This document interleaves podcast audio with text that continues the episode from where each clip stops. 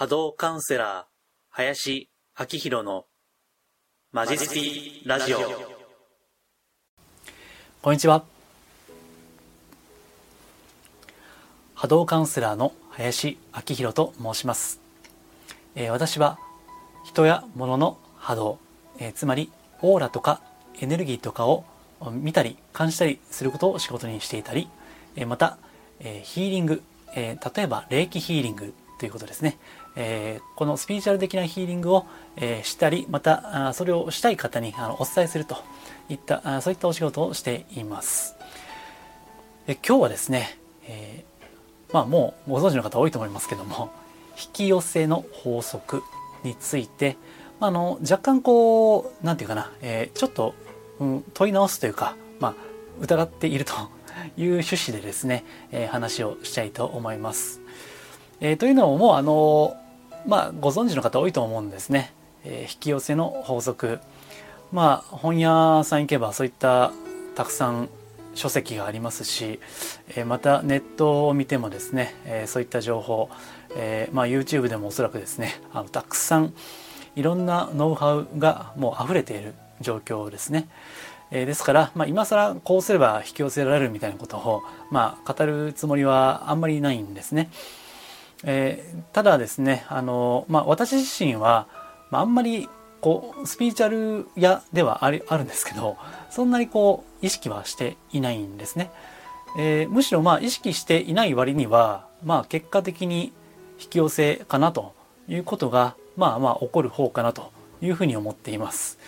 えー、その最たるものはですねあのちょうどこの仕事まあ特殊な仕事ですけどね、えー、独立したいと思ってまあ決意した2日後にまあ、支援者の方との出会いがあってそれで、まあ、あんまり苦労することなくです、えー、苦労することなくですね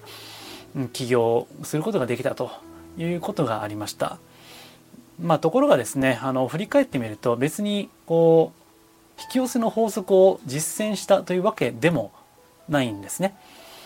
えー、まあもうご存知の方多いと思いますけど、まあ、復習を兼ねていますとねあの引き寄せの法則ってまあいつも、えー、こうワクワクしているいつもこうなんかなんていうかな、えー、感情が喜び楽しみ、うん、幸せな気持ちですね、えー、そういった感情を抱いているとまあその感情のエネルギーにふさわしいそれと同調して、えー、その幸せな楽しい、えー、ついてるような出来事が現象が起こるとえー、いうことが、まあ、おそらく、えー、引き寄せの法則を最も簡単に表現した、えー、内容ですよね。えー、ただですね、あのー、まあ、非常にシンプルにもかかわらず、どうでしょうね。えー、おそらく今日も引き寄せの法則の本は、まあ、さっきも言った通り書店に並んでいて、えー、今後も新刊は次々と出されるわけですね。うんまあ、もしあの、まあ、引き寄せの法則って数年前に非常に、えー、ブームになりましたけどももしそのブームの、ま、が、まあ、定着していればですねあの、まあ、いろんな本とか、まあ、情報は出ないわけです。まあ、ところが、えーまあ、今日も明日も明後日もおそらくそういった情報が出るんだろうというところで、えー、情報はあるけれども実際にそれをこう、まあ、実現できている方はおそらく少ないんじゃないかなというふうに思うんですね。うん、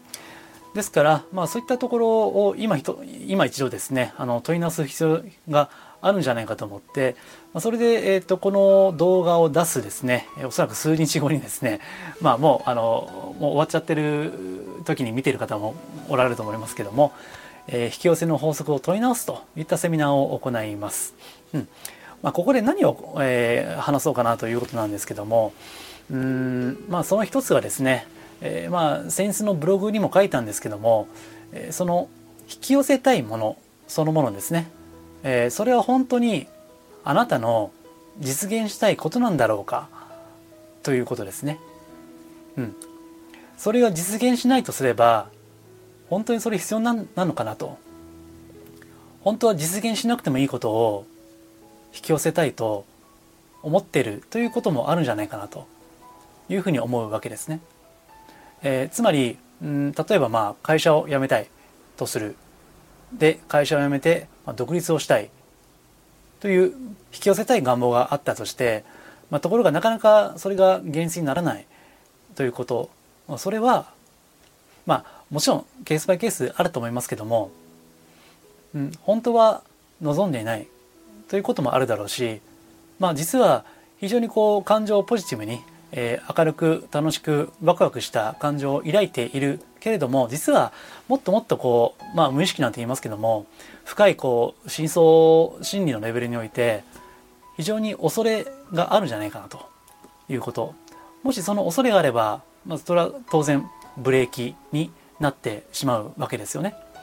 うん、ですのであのおそらく順番としてはその願望を抱くということよりもその、うん、恐れがもしあるとすれば、まあ、それをこう深く見つめてみるということがまず、まあ、順番としてはあの大事じゃないかなというふうに思うんですね。うん、であとはですねあの、まあ、そもそも、うん、なんだろう、えー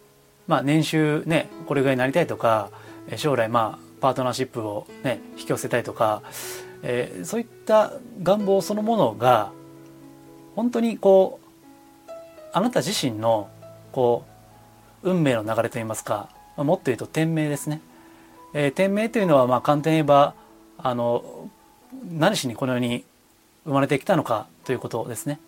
その根本的な部分です。もしそれに沿っていれば引き寄せたい願望はまあ叶いやすいとは思うんですけどももしかして、うん、本当はあの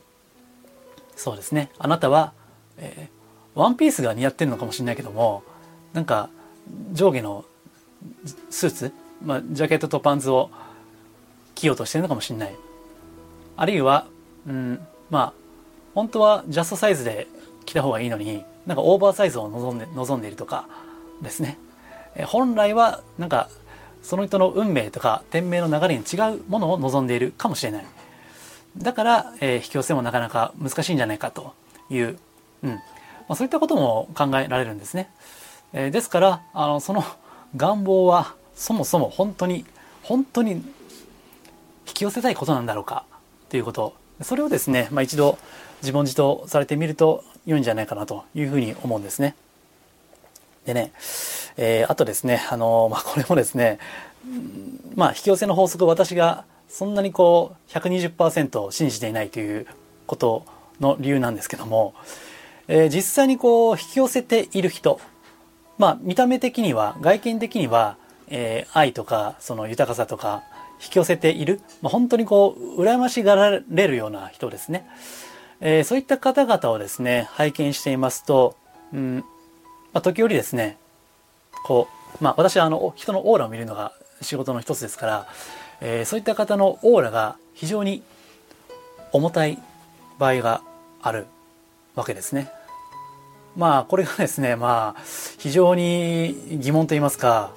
うん、ちょっとわからないんですよね。えー、まあ、その、引き寄せの法則からすれば、明るい楽しいワクワクしたポジティブな感情を持っているということがその引き寄せの法則のおそらくはまあ条件の一つなのでそうすればあの当然こう人のオーラというのは明るく、うん、その輝く、まあ、あとはその軽やかなんですよね。ところがですね、まあ、重たい場合があるわけです。で、えー、まあブログにはちょっと書きましたけども、えー、その人生は映画ではないんですよね。ハッピーエンドの映画ではないんです。映画であればハッピーエンドで終わる。そこで終了ですよ。よかったねっていう話なんですけども、まあ、あの、まあ、人生というのはまだ続きがあるわけですね。ですから、その途中まで引き寄せた時点までは幸せだったかもしれないけども、まあ、それからこう、そうじゃなくなるっていうこともあるんですね。で、あの、まあ、ちょっと波動がこう、引き寄せているにも見えるにもかかわらずですね、まあ、ちょっと重たそうな人を観察しているとどうもなんかうん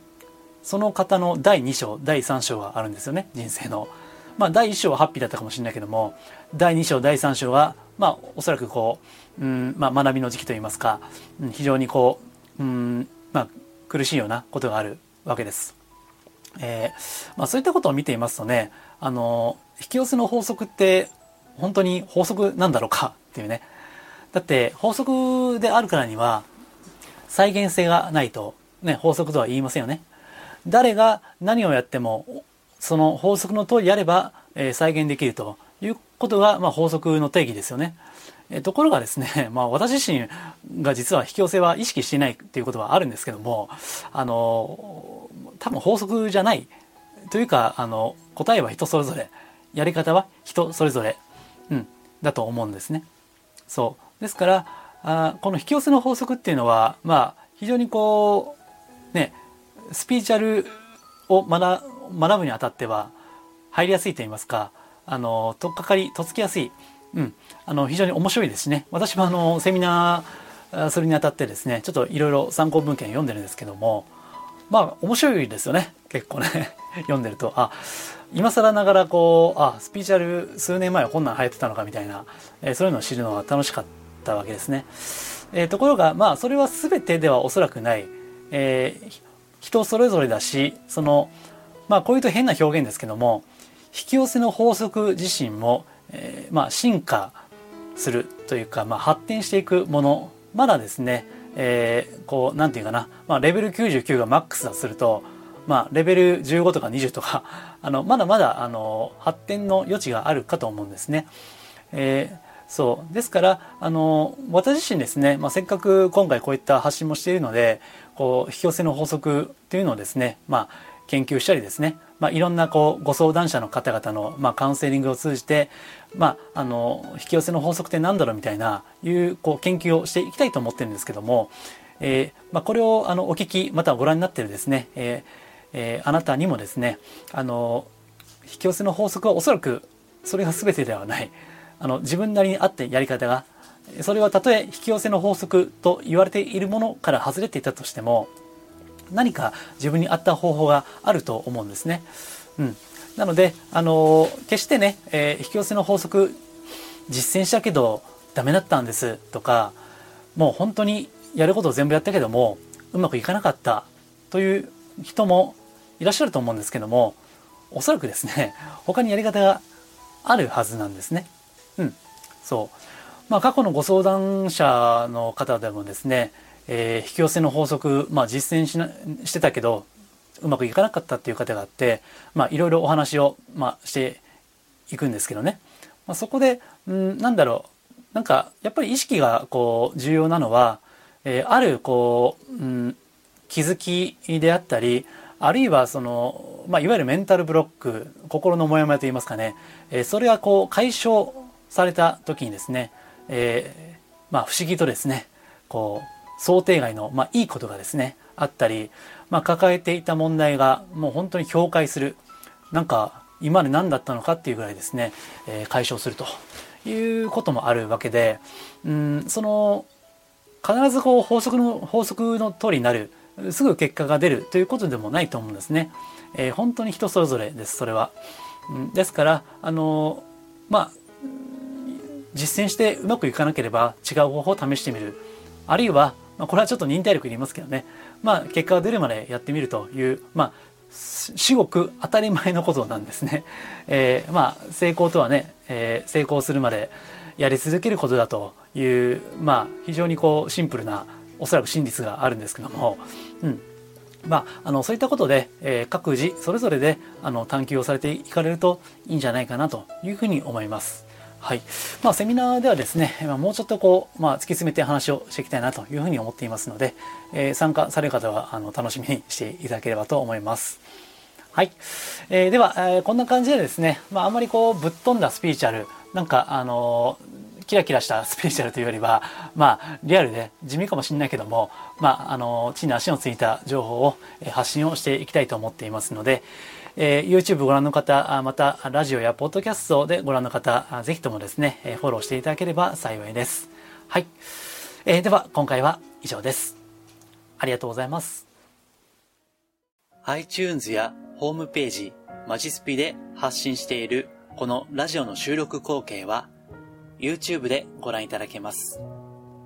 YouTube でマジスピというキーワードで検索するとだいたい1ページ目に出てきます。また、同じくマジスピで検索すると出てくるホームページでは、音声だけの倍速再生も可能です。ぜひお好きな媒体でご視聴ください。ご質問やリクエストなどは、ホームページのお問い合わせ欄から送っていただければ、できる範囲でお答えいたします。それではまたお耳にかかりましょう。